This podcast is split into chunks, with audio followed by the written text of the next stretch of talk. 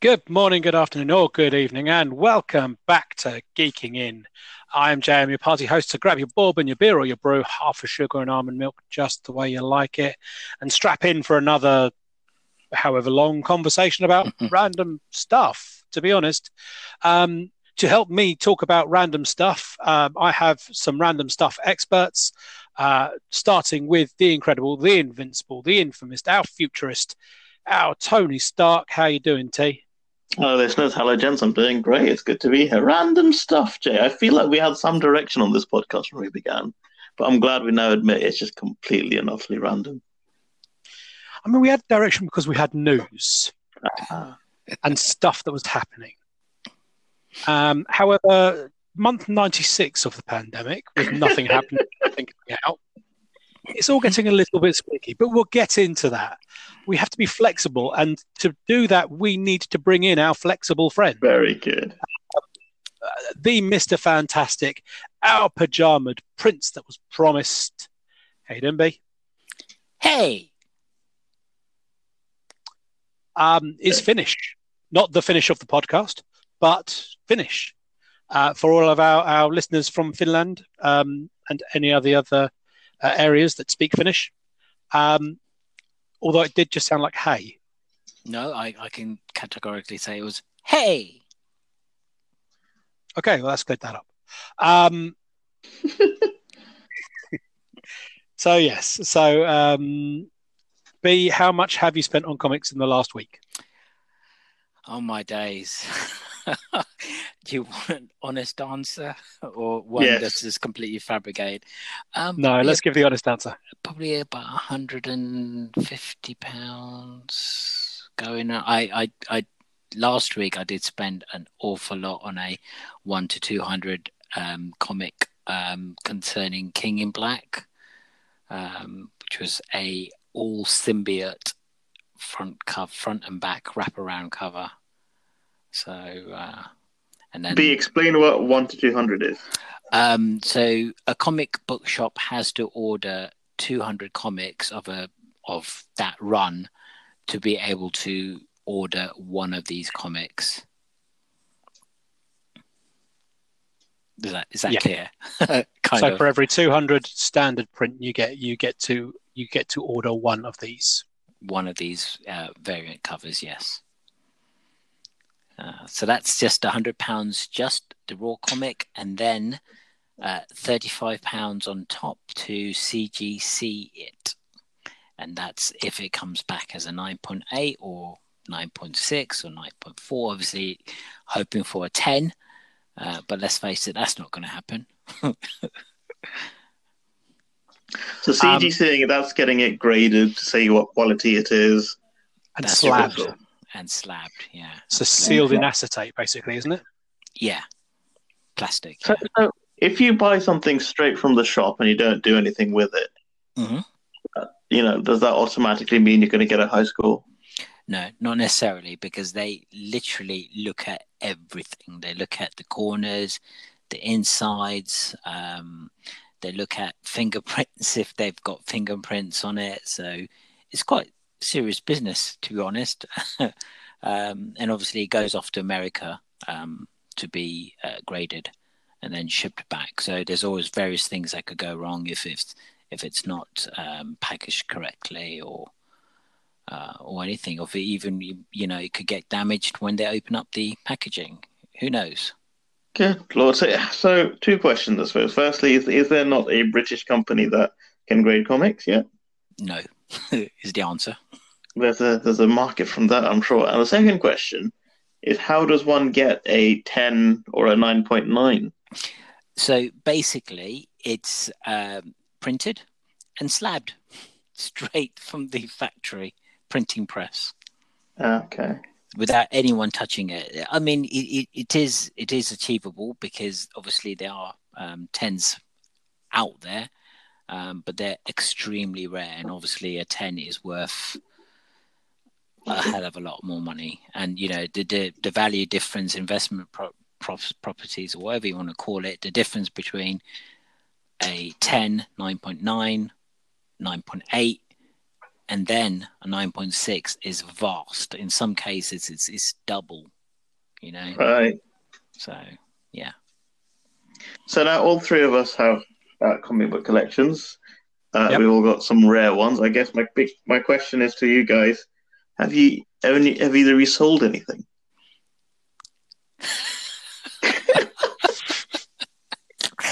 Are you joking? Am I like little babies? No, I have given stuff away. Yeah. Um, I have shared my collection. Um, but no, I've never, I've never sold anything. I mean, I, I, I thumb through all my comics. I mean, there's literally nothing of good good quality. You know, nothing of that level. Even Mm. my uh, trade paperbacks, the spines. All. I mean, a friend of mine lent me uh, a comic once, and then re- requested that I don't open the spine more than forty-five degrees. At which point, I promptly returned to him and said, "No, I cannot. I cannot deal with this responsibility." it, it, it is it is a serious business. I mean, some comic book collectors will buy literally, you know, several different versions of the same comic and then a reader comic. So they'll read the reader comic, but then obviously keep the other ones for prosperity. And I mean, I would imagine that's perfect for the digital age because you can buy your reader Mm. comic online, Mm. and then you buy your your your comic shop hard copy printed version for your slabbed and boarded collection. Yep, absolutely. Absolutely. So an Incredible Hulk 181, first Ooh, Wolverine, yeah. uh, CGC 9.0, 1974, Bronze Age comic. Mhm. Um, iconic, obviously, first appearance of Wolverine, as I said. Um, what do we think? CGC 9.0, this is eBay. Buy it now price, what do we think? We have now got first. So that's eBay, okay, and this is the seventies. Oh, And first Wolverine, 9.0, first Wolverine. seven hundred dollars. Uh, I'm going for probably six hundred and fifty dollars. Um, CGC 9.0, uh, Incredible Hulk 181, first appearance of Wolverine, first full appearance of Wolverine. They would like £8,995.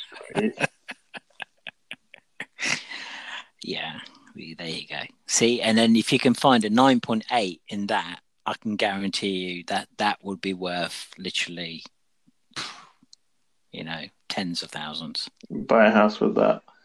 So I, I've often heard nothing since the nineties uh, in terms of comics has really been worth any big money, and all my comics are post sort of nineties. No, that's not true. That's not true. Okay. There, there, there are really some modern age comics um, that are worth tons and tons of money. I mean, there's there's big money to be made in if you buy and sell. That is um, to be made in you know various incentive issues. So th- they're the ones like which are one to two hundred. You can get one to 10, 1 to 25, 1 to 50, 1 to 100, 1 to 200, 1 to 3, 1 to 5, 1 to 1000. In fact, recently uh, um, I had an email from a comic book um, website uh, offering me a comic uh, which was 1 to 5,000. Um, Wow. And they were selling me that, which was raw, uh, for 690, 699 pounds. And do you what want to does raw describe mean? raw? Uh, raw means just the comic, so not graded, not anything. Right. So as if you were buying it in in off a shelf. Well, you'd think something that's so rare they they'd just slab it straight away. Absolutely. I declined, obviously.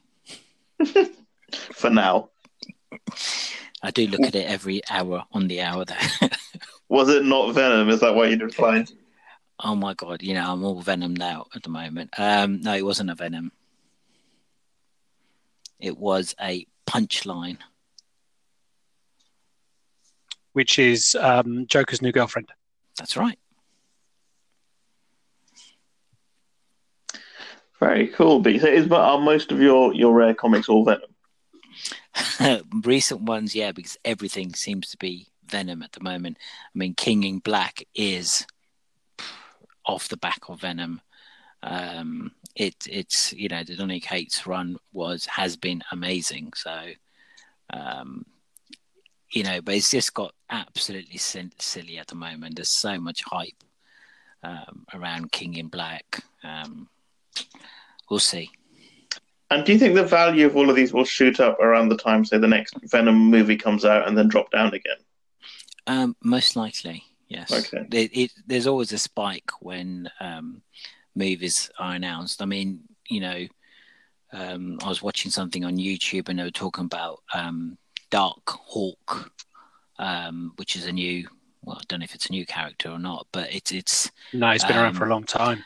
Okay, so it's spiking because Marvel have registered the name, um, which may imply that there's um, soon to be a cinematic appearance. Somewhere He's um, he was a, a, character who had a crystal that gave him a, a high tech alien armor. Um, Sounds like very, the new Blue Beetle. Very similar. Um, very 90s in kind of, you know, shades of, of black and angular and stuff and claws and stuff. Um, and had a lot to do with and pockets. Um, kind of had a lot to do with um, uh, Nova in the comics I read, so okay. would kind of fit with that and kind of the Annihilation stuff. Um, so could be could be cosmic, could be under Guardians of the Galaxy three, maybe. Hmm. Interesting. Well, we should see. I mean, they're definitely it's it's definitely spiking big time. T, do you have any um, uh, slabbed comics yourself? Any CGC comics yourself? No, nothing at all. I, I, I read through everything multiple, multiple times, including like signed issues and signed uh, signed trades and things like that. I still read them. Um, I have, I think I've got a couple. I've definitely got one which is one of the original Wolverine origin runs. Um, so yeah, I've got one or two, and, and it's funny just looking on eBay, kind of working through things. I also think I've got a one of 100, one in 100 uh, Haunt first issue as well, which was uh, one good. of McFarlane's um, attempts to do other stuff. Um, apart, apart, from Spawn and Spider Man, it's a very yeah. Spider Man. It's a Spider Man centric cover um, because as much as it's not Spider Man, it looks like Spider Man. See, and, and, talking of Spider Man, ASM um, Amazing Spider Man 300 is the comic which is seriously going through a roof. Literally, two years ago, you could have picked up um, an ASM 300 for probably about 200 pounds, uh, 200 dollars. And now it's going anywhere 5,000, 6,000, 7,000, 9.8. So if you've got an ASM 300 in your collection, worth worth taking it out and making sure. When did that come out? When did ASM 300 come out? Um, um, it is. Let me see what I can find for you. Uh, so it's the Todd McFarlane first Venom. That's right. Uh, cover. Um, I can't see when this actually came out. Don't tell me. Uh, I will tell you. I mean, it'll be nineties, obviously. Uh, Definitely nineties. Right. Very cool. Very cool. Uh, it was May. well, it flies in the theory of my um, nothing since the nineties is worth that much. 1988, I think. Oh you might still be just right with your yes, May 1988. So your your logic of nothing in the 90s holds value can still kind of hold.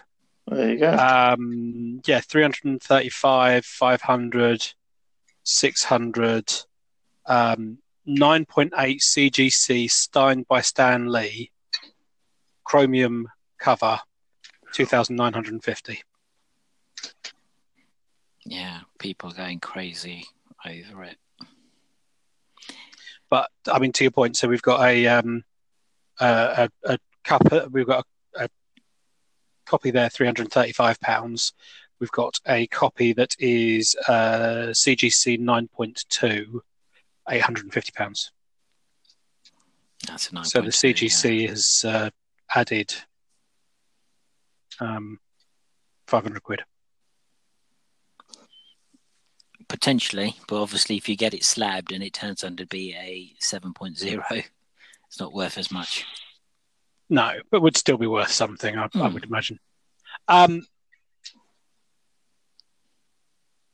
yeah, and um, it's it's interesting to kind of see all this through, and, and it is very much about you know those spikes occur when we see people move from um, from the comic screens onto the the the, the TV or the film screens, um, and we might be getting some more news fairly soon.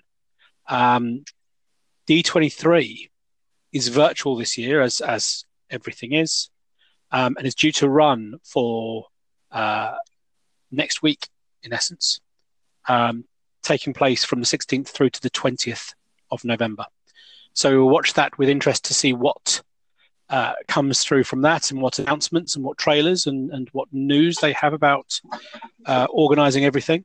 Two panels have been announced so far Marvel's 616 Uncovered and Marvel Comics celebrates 80 years of Captain America. Either of those grabbing your attention? I think the most interesting cap stories were the sort of the Ed Brubaker run, which um, you know uh, the movies took a lot of inspiration from, and movie cap was done so well. I kind of feel like I am happy and done with Cap. I don't need any more from him. I mean, I'm interested to see what they do with uh, Falcon and the Winter Soldier because they're taking the the John Walker U.S. agent run Mm. Mm. um, of you know Captain America is an icon. He is a he is a franchise. He is a title. He is our property. He is our Mm. our IP. So we can give someone else the Captain America mantle and continue, um, which obviously flies in the, the the face of Cap's wishes because he has bequeathed the shield and the title that goes with it to um, Sam Wilson. Mhm. So uh, I think that's going to be quite interesting to see because I always thought that's quite interesting as to you know where Captain America is, where I where I like my Captain America is struggling between his patriotism and and the politics of the day. Mm. As long Yeah. as he doesn't turn into Nomad with the, the very very deep fee. That was that was very nineties as well, wasn't it? Mhm. That'll make a comeback eventually. I cannot Yeah. wait because I think there are going to be certain things that as Marvel continues and now they know they've just quite simply have everyone's money. Um, I think there's going to be certain things that they do just as a nod to to the the fans who have been around forever and lived through some of this. So I mean, we already see parts of it, but um, yeah, I mean, can we? Will we see at some point in a Marvel film or TV show uh, the Captain America armor from the nineties? I'm looking forward to Spider-Man Clone Saga coming back. It could well be. Could be Mm. well. Could well happen. So in the comics, Miles Morales, uh, I can't even say his name, Molar, Mor- Morales. thank you, has a clone. So um, could be, could be, and obviously with the game releasing imminently, um, Thursday. absolutely. So Have you pre-ordered? Uh, if I had a, a, P- a PS5, yes, I would pre-order, but I haven't. You're not picking up on PS4. Uh, no, no, no. Is it massively different looking on PS4? Um, he, I, I, I ex- expect the gameplay to be slightly different, quicker, perhaps on the PS5. Okay. What do you think, Jay?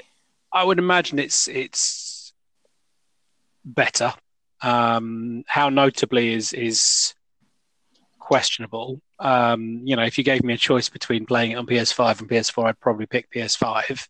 However, I don't have a PS5 and I do have a PS4, so um, my game um, will hopefully be turning up on Thursday. Have you pre-ordered? I have. Wow. Okay. Review next week then.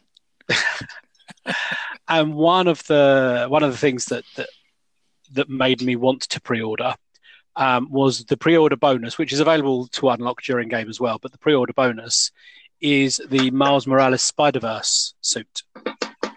Ooh.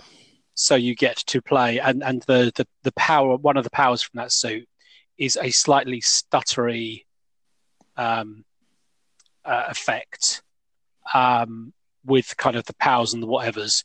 Um, so it plays like Spider Verse runs, um, like the animation in Spider Verse. Ah, that should be pretty cool. So I am I am looking forward to to that. Um, So, so, seeing as it's not out yet, if you still pre-order, would you still get all of the bonus? You should do because yeah, it's it's Thursday's the release. Mm. Um, I- it is it has it is unlockable in game as far as I know. It's not a just an exclusive. Um, All right. so I, th- I think you can still get it in other ways. You just get it quicker and earlier with a pre-order. Mm. Um, so yeah, but uh, yeah, I mean it's it, it, it looks an amazing game. Um, loved the first one, Yeah, absolutely. Yeah. so we shall see. Um, Spider Verse has just dropped onto Netflix. I, I watched it recently again on Netflix. so I watched it recently again, and I watched it with my son who's seen it before, and, and I took him to the cinema. It was his first Marvel film in the cinema. Um, I'm counting it, even though it's it's technically Spunk. Um, uh, but my my five year old daughter watched it Oh, and um, wasn't hugely interested and wasn't hugely invested until Spider Gwen swung in, beat everyone up, and then ripped her mask off to reveal herself to be um, a girl. At which point, my daughter was in oh. and has asked to watch it again since. So, um, yeah, Spider Gwen has uh, has has made a Spider fan of um, my daughter. Still not her po- most popular superhero. She's still a Captain Marvel stan. Yeah, you see, Miles and Gwen are the um, rising stars of, of Marvel comics at the moment. There's there's so much speculation about them, so much speculation. So the other Spider-Man speculation that's going on at the moment is that the new Spider-Man film, which has started shooting, um, the third Tom Holland, the third Marvel associated film, um, will give a little bit of background to the death of Peter's parents. Um, and it looks as if they may be steering into what's kind of become sort of canon since uh, the logic that they were spies and were, were oh man, bumped. that's never interesting. Has it been well done in the comics at all? Because it, it's just always been a dropped thread, isn't it? Not that I've seen. I know it was kind of. I- it was mainly in the um, Ultimates universe. I think was the first time they really kind of doubled down on um, that they were Richard and Mary Parker were were killed in a plane crash because of their um, spy activity. I think the whole the whole thing behind Spider-Man, the thing behind Peter Parker is he's just such an ordinary nerdy guy. You know, I think one of the sort of failings of the um, amazing Spider-Man films is uh, Pete was so cool. You know, he had his skateboard and he was sort of, you know, I just thought, um, you know, what we want is this kind of mega nerd who's a nobody and is broke.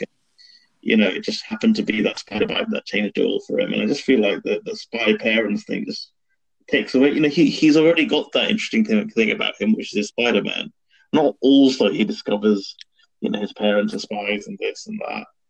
Um, and he's already so, got know, the, the tragedy of Uncle Ben to drive him on. I don't think he needs another yeah, tragedy of, of avenging someone to, to make it happen. I feel it takes away from.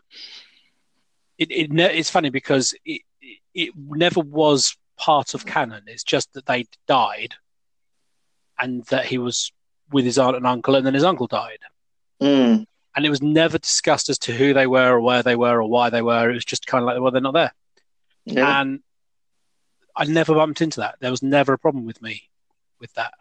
Mm. So Spider Home, Home, Home, Homey Home. It doesn't need to have also my parents are spies. But there you go. I suppose they're trying to now build it into its own spunk first, right? So it needs to kind of work in that world as well. So maybe this opens up some opportunities. I thought Venom was going to make a appearance in in this Spider Man film. I think that would be more of interest to me. I think, to be honest, and than in any of his parents being super sleuths. So he's already got Tony Stark as a father figure. Obviously, there's the Uncle Ben stuff, which we've not seen much of with Tom Holland. And now we're going to get another parental figure, another dead parent. Oh. Oh. Yeah, and, and you know, so in theory, um, this film potentially has the continued fallout of of Tony Stark and and that such like the fact that his secret identity is no longer secret. Um, Do you think they'll carry on with that, or do you think they'll just be like, oh, yeah, fake news, carry on? No, they have to carry on because uh, Morph- Morbius links into this, doesn't it? How does that work? Well, in the Morbius trailers, they had um, posters of Spider-Man with the word murderer. And of But Morbius is um, Spunk, right? Not MCU. mm, so, but the the the Tom Holland Spider Man covers both. yeah, Okay. It's just that the rest of them don't technically. So Spider Man can turn up in Morbius or Venom, but Morbius or Venom can't turn up in Captain Marvel. Yeah, Yeah. okay. God, it's going to get confusing. Did the Yeah. blip happen in Spunk then? Uh, yeah, I yeah, it mean, did, if if Tom Holland's in there, then yeah, I would imagine so. So in the Spunk world, where you know, if we think about the Venom film, actually they're already part of a huge.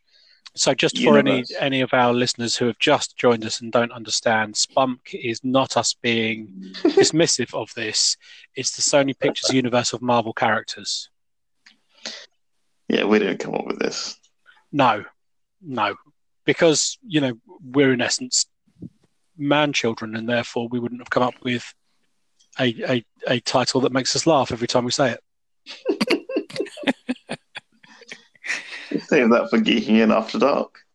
Yes, available on Bees OnlyFans.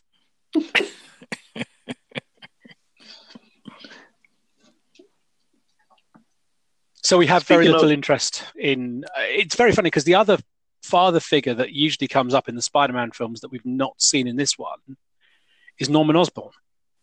Mm, Yeah, that's right. And again, you've got the brilliance, you've got the science, you've got the mm. Peter Parker, you've got the the Tony Stark uh, style scientist, inventor, father figure, driven mad by his own invention style thing.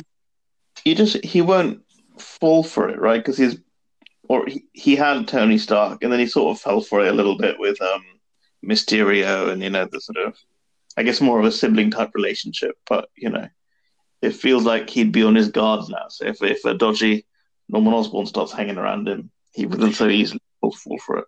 but I think you can do Norman uh, Norman Osborn for me is a tragedy, Mm. in the sense that he's not. He didn't set out to be evil. He set out to be better. He set Right. out to do great stuff, and then was driven insane by the Goblin Serum and and you know that that that intellectual spark of this is taking too slow. I'll do it myself. Mm. Um, and that's the bit in the sense that you know the Norman Osborn he knew is lost to the Green Goblin, Right, right. and if he's been involved in some way in inventing this, and I should have been there because I wouldn't have I wouldn't have let him test it, and blah blah blah, then there's your tragedy in regards to you know him taken away from him losing the the guy rather than you know fool me once shame on you fool me twice shame on me Hmm.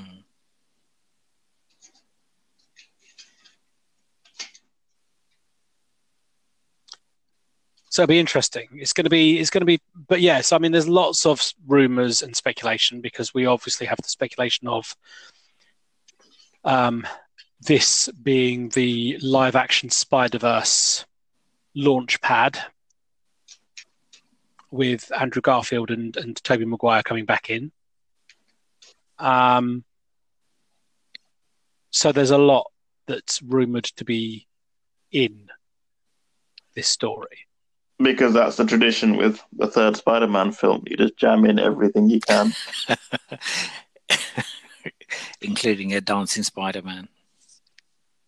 Yeah, if if it doesn't have a dancing Spider-Man, I can't see what it's doing. But I, I mean, this is the problem with with with Spider-Verse being so rich. There's a belief they can do it now.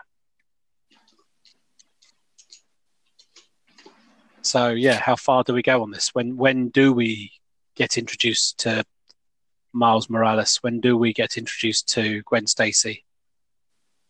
Yeah. I mean, if there's any lesson to learn from the MCU is that you don't need to rush this stuff, right? You know, you can take your time and tell a story over many, many years, and And you'll make right, your money yeah. along the way. Yes, you know, the Avengers billions are a little while down the road, but no other film has made a loss in that time. They've all been profitable. Mm. I mean, you know, Sony has a massive opportunity to do this absolutely right. Um, let's just hope that they can. We shall see. It's going to be interesting, and uh, you know, you said third films are are, are usually jam packed and rammed with everything, um, and another third that we're having is um, Guardians of the Galaxy three, Guardians of the Galaxy Volume three, um, is starting to pick up the pace now that the Suicide Squad is coming to an end in production. Um, and uh, James Gunn has uh, said on Twitter um, that the script is written and that most of the production's heads have been hired.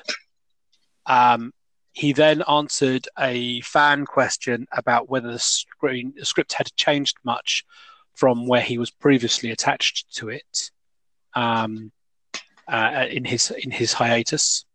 Um, to which he has said that there is very little change. Um, and uh, uh, Karen Gillan, um, Nebula, um, was asked about it. Um, asked what she thought about it. Uh, she said uh, when it was going to start, she said, "I don't know exactly. I think it'll be in the next couple of years, but I've read Volume Three, and I think it's the best of the trilogy. I know we're all really excited to have James back as our fearless leader, so we're all looking forward to getting back together." So, star of film or one of the stars of film says it's really good. Probably isn't a huge headline. Karen Gillan is also a big fan of the stuff she's in, and I, and I don't just mean she's a fan of herself, but which probably is. But you know, she is someone who's mega enthusiastic about Jumanji and, and Doctor Who. And, I mean, uh, I'm a big fan of what she's in as well, to be Yeah. honest, because you know I thought the Jumanji films were great, um, and the Guardians of the Galaxy films were great. So and it, there is some, yeah, and, and when when you see that genuine joy of someone making something and really being into it, and like, I don't know, with her, she's like collecting her own action figures and all sorts, you know. it really brings you along for the journey. I, th- I think it's great. Um, it's exciting. It's exciting that it's getting going. This is the Asgardians of the galaxy, right? So we'll have Thor with them. Yep. And it's going to be. I mean, Thor is such a personality. He's such a huge character. It's you have to go in a different way than you've gone, right? The family of the Guardian. You know, a lot of it is going to be about Thor. Any anytime Thor is on screen, the focus will be on him. It won't be on the team as a whole you know, so how do you make uh, Drax not melt away and Groot kind of get forgotten about because you've got Chris Hemsworth walking around? I mean, Drax can just disappear into the background, as we established last week. this is true. this is true. Yeah, but I mean, it, it's it's it, you know, T makes a very valid point. I mean, Thor will be the star if if he does you know, if if he does get most of the screen time on on number three. I think you're right, but James Gunn's incredibly good at ensemble style films, um, and I think we all felt fairly similar of that opinion of Baby Groot going into Volume Two, in the sense of he was such a, a, a revolutionary, you know, just inspiring, grabbed out of nowhere, um, uh, fan favorites at the end of Guardians of the Galaxy 1 to the point where they had no toys planned, no merchandise planned for Baby Groot because they hadn't even occurred to them that that was going to be something that, that captured. Um, which you know Etsy was thrilled about because they move quicker than than a lot of other things. Um, that I think everyone expected, you know, Guardians of the Galaxy 2 to be Baby Groot's film. And he still managed to zigzag through a hell of a lot with that. Um, and Michael Rooker and the Ravagers and Nebula's redemption arc and uh, Kurt Russell's ego and, you know, and, and, and, and, and, and bringing mm. Mantis in, blah, blah, blah. So it's, um, uh, you know, he he is very very good at kind of getting the balance, um, and working out those points of, uh, of of comedy versus drama. I mean, the, the, the... I think it's going to be a great film. I mean, two to me wasn't anywhere near as good as the first film. No. Um, and I, I feel less and less interested in Star Lord every time I see him. I kind of want him to have less and less screen time. Yeah, I mean, I, I I like Chris Pratt and I like the humor, but they've they it feels like they've done the Star Lord story. Hmm. So he's he's you know depowered now. We know why he was taken from Earth. We know his father. We know Yondu. We've we've seen the Star Lord arc. The only bit left is is you know the Gamora love story again. Hmm. Um, so yeah, I we've seen Star Lord, we've seen Gamora's story, and we've seen um, Nebula's story play out. Drax, we've not seen much of other than the fact that he wanted Thanos and and Ronan. Um, hmm. Rocket, there's a whole backstory as to how he became him. Yeah. Um, Mantis, we've not seen much of. So yeah, I mean, there's other stories to tell, and and Rocket probably of that is the most interesting, I think. Um, and Rocket's uh, dynamic with uh, Thor was amazing. Yep. So I'm sure we could build off some of that. So yeah, I mean, it's I, I think it'll be an interesting story because uh, they always are. Um, but I think you know the, the the comedic tone of it was was brilliant. I did enjoy one more than two, but part of that I think is that one caught me by surprise in a way that I that I, you know two was was one of those I was I was slightly I was I was more hyped for and therefore didn't quite reach those mm. levels. It's I, I still very much enjoy it. The soundtrack's not as good though, and and the the film just doesn't quite have the same moments for me. Mm. No, no, I, I, would agree. Um, but I mean, two two was was good. and it certainly, you know, brought in him to the fore. Which kind of hoping that it will make an appearance in number three. Yep. Yep. Whether they pay that off or not was one for us to see. Certainly hope so because he'll be a great, great character. Great character. He will, uh, an Adonis, um, the, the the the most perfect person.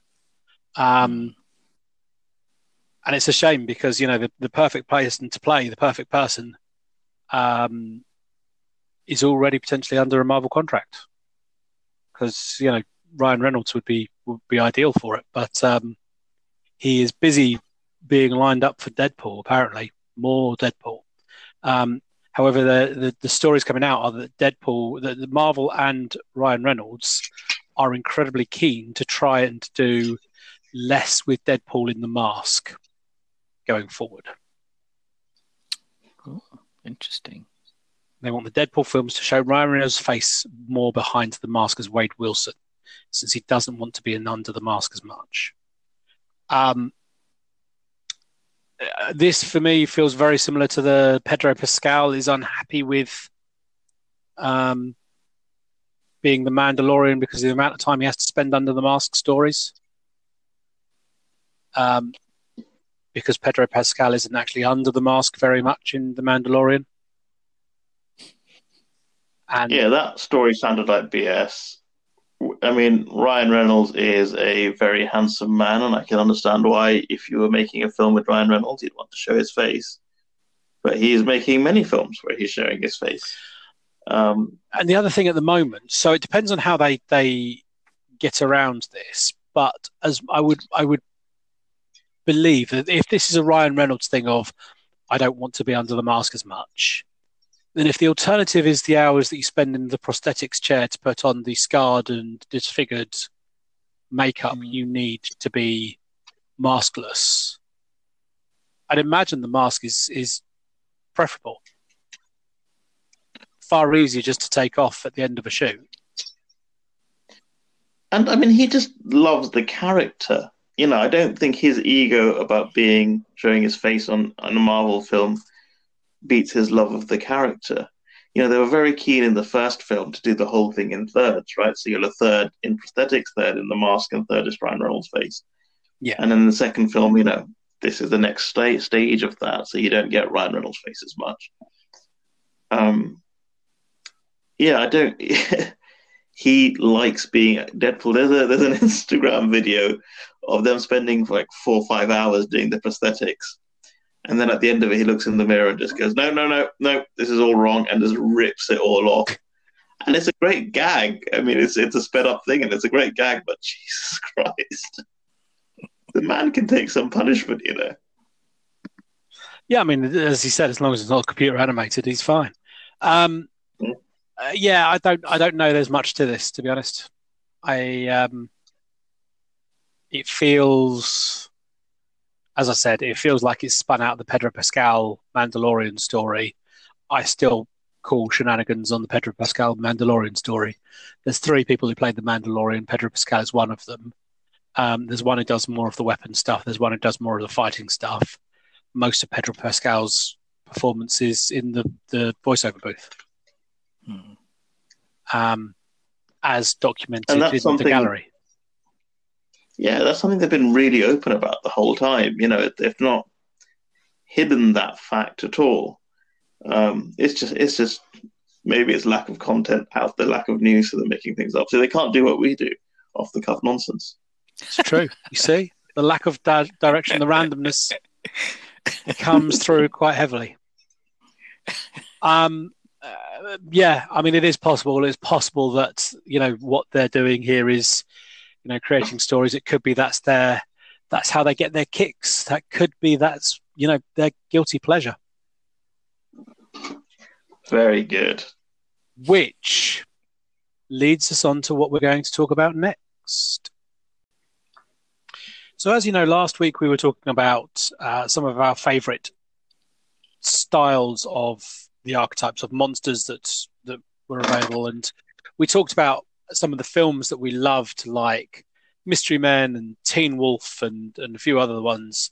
Um, T talked at length about his love of the Mummy and the Mummy Returns, and um, and that got us talking in the week about what other films that we liked, those kind of guilty pleasure kind of films. Um, uh, those films that you know aren't necessarily good films, but are still great films. Um, so I thought we thought we'd have a bit of a conversation about some of our favourites, um, uh, and uh, share some of our, our secret guilty pleasure films. Um, now, obviously, part of this is going to be interesting because what some people would consider guilty pleasure films B just considers really, really good films. What, what, what do you mean? Well, for some people, Batman and Robin, for instance, Brilliant movie, deserved an could Oscar. be their pleasure. it's there's nothing guilty about the pleasure you get from that film. You are you are a, a, a flag wearing flag wearing flag waving card carrying fan of that film. I am indeed. Um, so you know what what you consider your guilty pleasure, bearing in mind what you're quite upfront about. We we I think we're all interested to find out. Um, but we're going to start with T. T, what would you like to suggest as one of your guilty pleasure films? Um, I'm really into the Daredevil movie with Ben Affleck. It is awful. It's an awful movie, but I just really like. I watched it loads. It's weird. The director's cut is actually, I think, you know, an all right film, especially with the director's commentary, where he's just there basically apologizing for most of the film. it is really a good movie. You, you're quite right. It is. I, I, I feel I'm on record talking about my love of, of the Daredevil, Ben Affleck Daredevil film. Um, I did watch it again the other day. It was on TV um, the other day. So I was watching huge chunks of it. And it is deliciously awful. It's a good movie. The My, the my favorite thing about it, apart from you know the the random fight between the woman and the blind guy, was um his calling card where he painted the DD on petrol on the petrol station. Sorry, in the train station, which only the happened to find because Cypher threw a cigarette at it. it's so ridiculous, but it's very watchable. the worst lawyer in the world who can't get anyone through the legal system, so has to go and beat him up at night. Um, yeah, I mean, I, Even with his magic powers of, you know, I can tell when you're lying. I, I watched the um, the fight scene where Ben Affleck and Elektra meet. Uh, um, Matt Murdock and Elektra meet um, Ben Affleck and Jennifer Garner, who who fell in love this, in this film and went on to uh, get married and have, some beautiful children. Um, but um, it's the most ridiculous, over the top fight before you fold into the fact that he's meant to be blind. any any fight that's on two seesaws at the same time automatically has my attention. It was a great, great shot. That I thought it, it was very artistically done. I mean, just minutes before that, he smelt a beautiful woman walking outside the window. Well, have you not seen Scent of a Woman? hoorah! um, um, there are parts of that film I love. I love the um, the, the portrayal of him of someone that's just beaten up and broken down. It's the scars on his body, the the the, the amount of painkillers he he has um, as part of his nightly ritual. The you know the the pulling out the loose tooth in the shower Hmm. and just one of those things that happens because you know if you're if you're going to fight and get punched in the face a lot, that's what happens. And then the the heightened senses and having to sleep in a in a deprivation chamber basically to try and and offset just the noise that you constantly hear because of your heightened senses. I thought was was quite nicely done. And there was some obviously some really good kind of um, homages to um, Frank Miller's Run. Um, in quite you know some scenes and some dialogue that was lifted straight out. Um, Colin Farrell as Bullseye was Bullseye, yeah. bizarre. Killing the woman on the plane with a peanut. No, we've all, all dreamt of doing that. Come on. Oh, that's brilliant. That's a good one. That's a good start. I was looking back because I, I, I know I have talked about my love of, of this film before, and I was looking back to see whether I've um, I've actually recommended it, but it doesn't, look like I have, which I feel is an opportunity lost. But now I'm sure Um, our listeners will grab this opportunity. I think they should. Um, one I cannot, with good conscience or good heart, recommend, but is one of my favourite films of all time, is a film called Best of the Best. Um, it's a 1989 martial arts film, um, starring Phillip Rhee, um, Eric Roberts, so Julia Roberts' brother, uh, James L. Jones as the coach, Chris Penn is in it, um, and the first film, The Best of the Best, 1989, is about a team of American martial artists who are brought together to face uh, a South Korean martial arts team in a martial arts tournament. Um, so it's very kind of Rocky-ist kind of, you know, how it works. Um, they come together, they over, you know, all of these weird characters and they all kind of come together and learn how to, to play a part together and blah, blah, blah, and, and win as a team and learn from each other. Um, and it's a cool Rocky esque film. Um, it then spawned Best of the Best 2 in 1993. Uh, Eric Roberts and Philip Reed returned. Um, this one kind of went into underground gladiator fights um, where one of their former teammates gets into financial trouble, has to do this fight, and gets killed. So they go to get revenge and stuff. Um, but still, you know, fight tournament kind of thing. Um, thematically, there's a little bit there that you can see. Um, however, when they get to best best three, no turning back in 1995, it starts going a little bit off the rails. they're all great, by the way. They're all they're all amazing. Um, but now you're into um, uh, Phillip Rhee, uh, his character Tommy, um, Tommy Lee. Uh, Phillip Rhee wr- directed, wrote, and produced this film. By the way, um, uh, is uh, looking after a small town called Liberty, which uh, a vicious group of neo Nazis terrorize, and he steps in um, to, to save the day and to beat the bad guys and run the, the, the neo Nazis out of town because he just happens to be visiting his brother in law. Um, so, uh, yeah, it suddenly becomes him being kind of the, the town's protector, a little bit Walker, Texas Ranger style thing. And then Best of the Best Four Without Warning uh, came out in 1998, again written, directed, and produced by Phillip Rhee.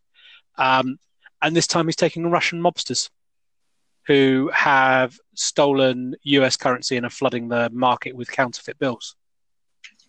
Um, so you can see how that moves from a guy fighting in a martial arts tournament. Um, they're all beautifully trashy. So um, yeah, they're some of my, my my guilty pleasure films. Is the entire franchise? The entire franchise for various reasons. I love Best of the Best because it's a great martial arts Rocky esque film. I love the rest of them because they're batshit crazy. So is this kind of like Bloodsport esque kind of thing? Um, Same sort yeah. of time? similar, uh, a little bit later. So Bloodsport was kind of earlier in the eighties, I think, but a little bit later. You know, similar kind of thing. Um, yeah, it starts that way and then comes into your kind of die hard, um, walking tall, uh, I guess later Van Damme films without warning. Uh, uh, was it without warning? No, I can't remember the one. He was the Van Damme was the the, the guy in New Orleans with a, a, a mullet. Oh, Moving um, target. Is it something nowhere? I can't remember. I mean, There were so know, many. it's- Yeah, it could be like any one of them. Van Damme name generator. Um, uh, but uh, yeah, no, it's it, it, it's similar kind of um, selection.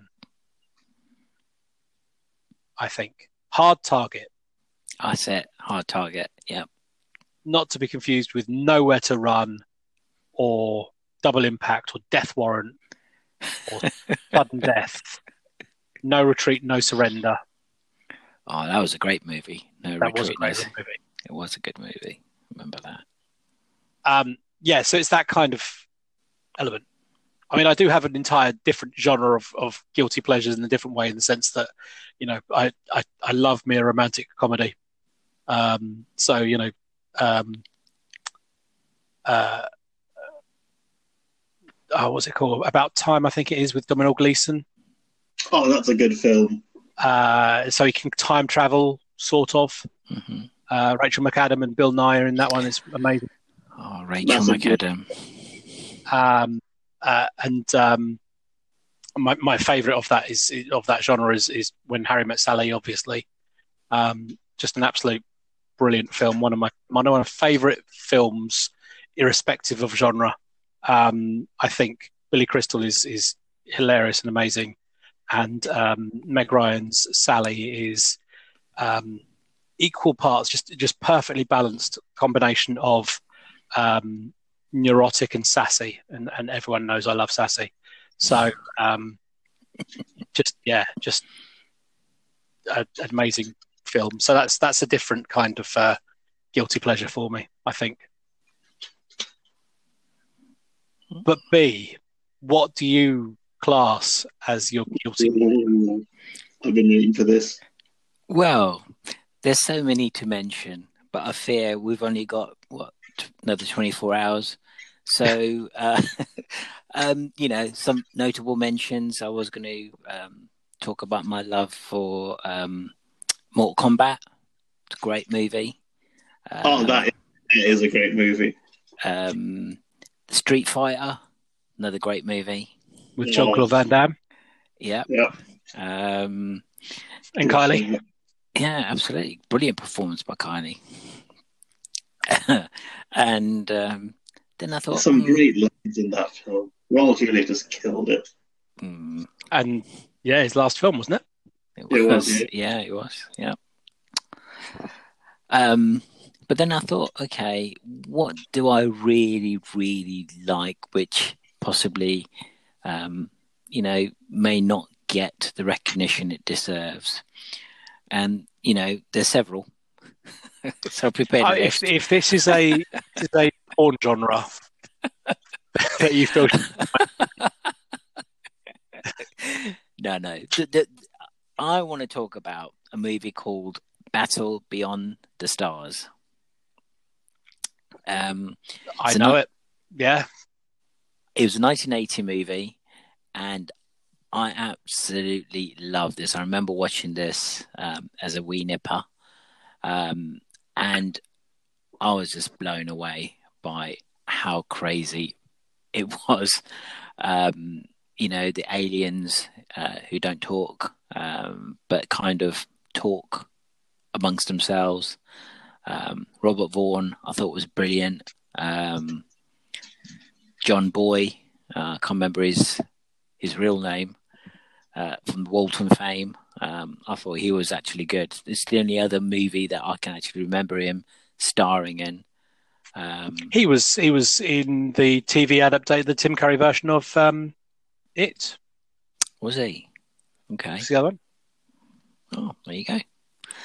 Um, but yeah, I th- I thought this was such a good movie, such a good movie, and it it I don't think it sort of reached its potential. To be honest, um, Richard Thomas. Is That's his real him. name? that's him. That's the that's the fella. That's Uh, the chap. So yeah, that's. Um, I was also going to go with the Last Starfighter, which again was a. um, Oh, excellent Yeah. choice. um, which um, was another one that I liked, and you know, such a great sort of story. Um, Pete, we're agreeing with you on all your guilty pleasures. I know. It's, I, I feel really These weird. are- I feel weird. These are a hard, an easier sell to us than some of the other ones you've put in. So Battle do you Beyond the? Stars, um, I remember being um, a almost a, a, a remake of uh, or a, a, an homage to um, uh, Seven Samurai and Magnificent Seven. Yeah, Um, So you know, really interesting because this obviously is everyone trying to get into space after the success of Star Wars. yeah, absolutely. Um, Star Wars borrowed heavily from Kurosawa's The Hidden Fortress, and therefore they borrowed heavily from Seven Samurai. yeah, it was great, great little movie, and such a good cast as well. You know, um, yeah, Mr. Peppard, um, can't Robert remember Vaughn, Robert yeah. Vaughn, yeah, John Saxon, John Saxon, I think his name was. Yep. Um, yeah, great character cast. I thought Robert Vaughn was brilliant in it. Didn't say much, moody, brilliant. Saves the day, dies. Sorry. I've spoiled it. No one, no one needs to watch it now.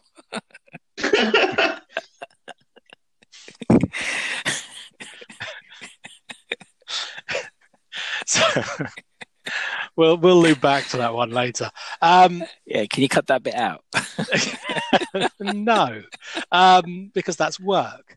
Um, yeah, so Last Starfighter. Um, that was the computer game one, wasn't it? It was, yeah. Um, it was where, if I remember right, um, this guy, uh, this kid, becomes really, really good at it, and then he discovers that the guy who actually designed, programmed the game, is actually seeking pilots to go out and fight a war. It's uh, yeah, it's a recruitment thing, That's isn't it? it. To, to Yeah. test the, and find the greatest pilots. It's such a trope that's been used um, a million times since. Mm. that logic of the computer game to to to work through. I remember um, the the much maligned and short lived and, and really should get a, a, a relaunch and a reboot kind of thing. Um, Clerks the animated Clerks the animated series, the the short lived run of of animation from um, Kevin Smith based on the Clerks film Mm. um, they had one where Randall um, uh, excelled in a, a game called like Pyramid Maker or, or Pyramid Builder or something, and it turned out to be a battle beyond the star, a, a um, Last Starfighter style thing. Um, so he was transported back in time to ancient Egypt to be a slave to build pyramids. Brilliant. oh, brilliant. See, they don't write him like that anymore. well, they do. Um, Ready Player One's author, his next book, which has been thing for a film, is exactly that. Armada is that story. Exactly. Oh, not Ready Player Two. Due out. Which is also coming, isn't it? Yeah. I think it's due out this month or next month. Do you, do you actually think it's going to come out? Or is it just due? It's due. I, I don't Okay. know. Yeah, no further news from those things.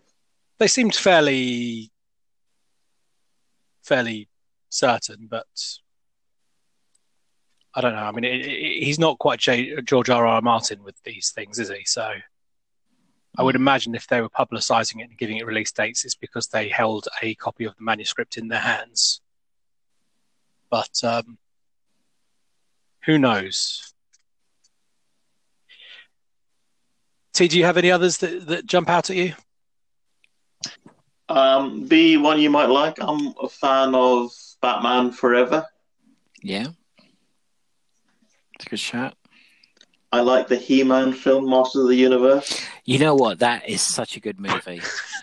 with Dolph Lundgren and and Yeah, Courtney it- Cox you know what? It, it, and it- Gwildor. it is so underrated that movie. I remember watching it and being blown away by that.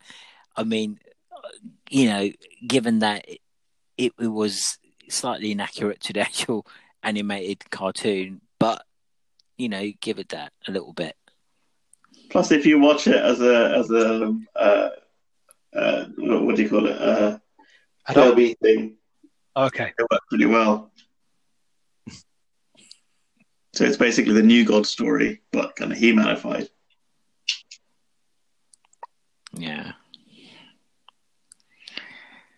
Yeah, Um, I'm I'm going to give a plug to um, one that was a very early recommendation from me. Um, so you know, everyone, I think everyone acknowledges that the Brandon Lee Crow film is Mm, a cult classic. it is. Um, so much so that many uh, people have tried to reboot and run away from it. Um, spawned a lot of spin offs, including a TV show, um, but um, it spawned uh, a number of, of sequels. Um, and one of my favorites is the fourth in the uh, fourth and final Crow film, final so far Crow film, uh, Crow Wicked Prayer, uh, 2005, and it is just the most incredible 90s cast you would ever see. So, um, Jimmy Cuervo, the, the, the star, is played by um, Edward Furlong of Terminator 2 fan. Um, he is up against a satanic biker gang um, who's uh, led by Luke Death Crash, who's played by David Boreanaz of, of Angel fame, um, and his fiancee Lila Byrne, who is obviously Tara Reid. Um, you've got um, uh, Tito Ortiz in there. You've got um, uh, Dennis Hopper in there as El Nino. Um, Danny Trejo's in there. It's just the most bizarre cast for a B-list Crow sequel. Hmm. They've had some very interesting characters in, in the Crow films. Uh, Kirsten Dunst was in the third one. Wow. Wow. That is um, some fame. Um, I, I, to be honest, I, I love the first um, Crow, um, and you know, Brandon Lee. I thought had such a career ahead of him, such a loss. Mhm. Um, um, I, I couldn't bring myself to watch Crow two, three, or four, or the TV series. Um, uh, two's interesting um, because again, it's got some very interesting people in there. So Iggy Pop's in there, um, Ian Dury's in there, and a few others. Um, three, Salvation is quite weird. As I said, it's Kirsten Dunst um, and, and Eric Mabius. Um, four's weird, and then The Crow 2037 was uh, being written and was scheduled to be a Rob Zombie film, um, but never got made.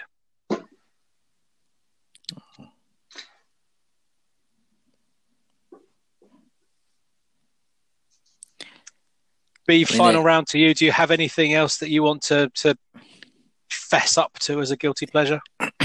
well, interesting you should ask.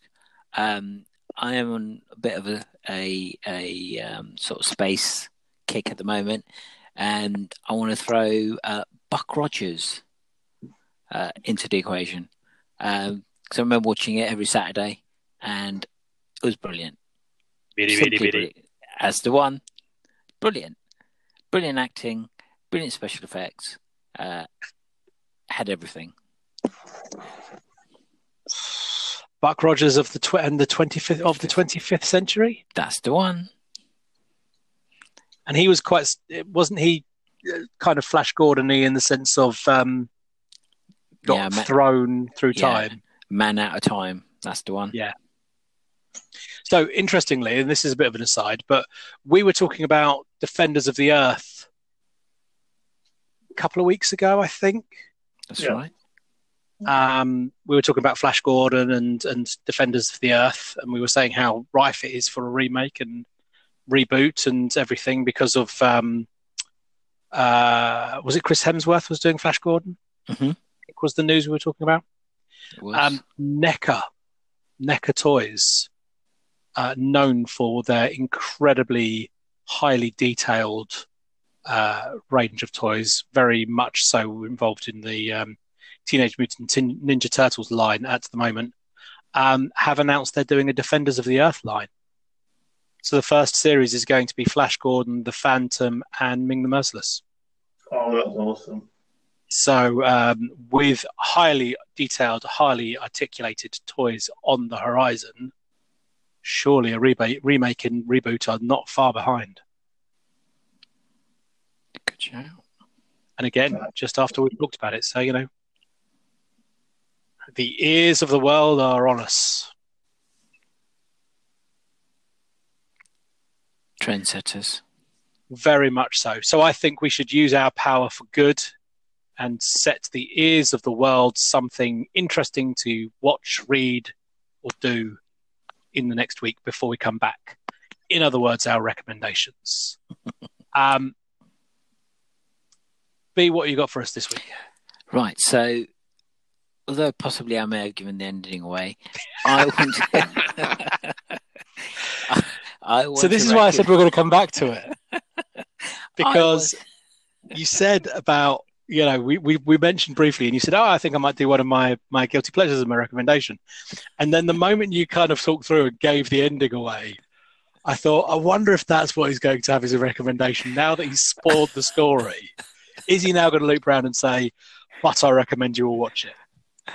Yes, I am because it's so much more than uh, Robert Vaughn's performance. Uh, it, I thought you were just going to say it again just No. just double down on it I'm not. Just to make sure you didn't hear it the first time round. Um, it it really is such a such a good movie, and it it has all the famous stars that you'd ever want to watch. It has space, um, old style shootouts. Um, it has duels. Um, has a lot. Has a father figure in George Peppard. You know what else would you want? Yeah, it's. I mean, it is. It's one we've just talked about. It's one we've we've we've said about um, being interested in. So I think it's uh, definitely one to um, definitely one to check out. Um, good. So that's that's Battle Beyond the Stars as a recommendation. Uh, uh, T, what would you recommend to us? I have just started rereading the Expanse novels. Um, there's eight of them out so far, with the last one due uh, at the end. Oh, sorry, in the middle of next year. Um, I was going to wait until the last one came out before I did my reread, but actually, I just kind of missed being in that world. Uh, so, uh, eight books out. There is obviously the TV series coming out as well. But you know, as it's winding down towards the end, now is a really good time, I think, to pick up on that. So James A. Corey's uh, uh, Expanse novel, starting with Leviathan Wakes.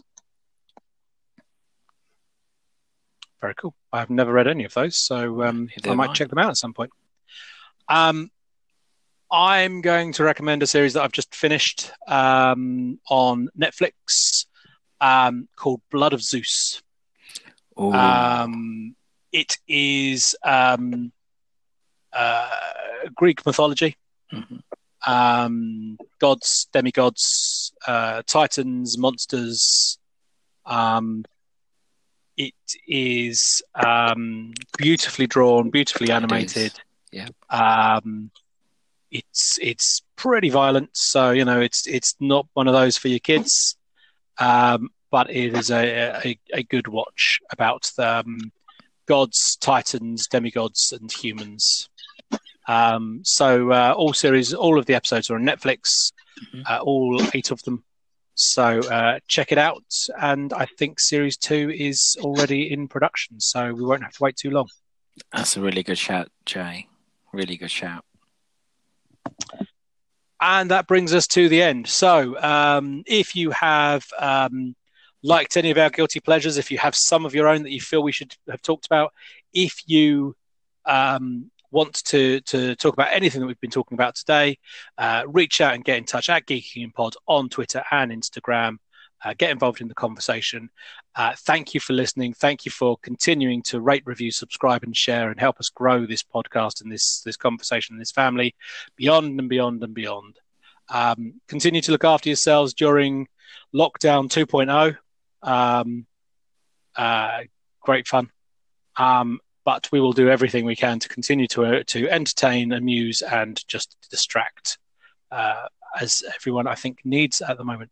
So mm-hmm. look after yourself, look after each other, and we will speak to you again next week. Adios. Bye. Cheerio.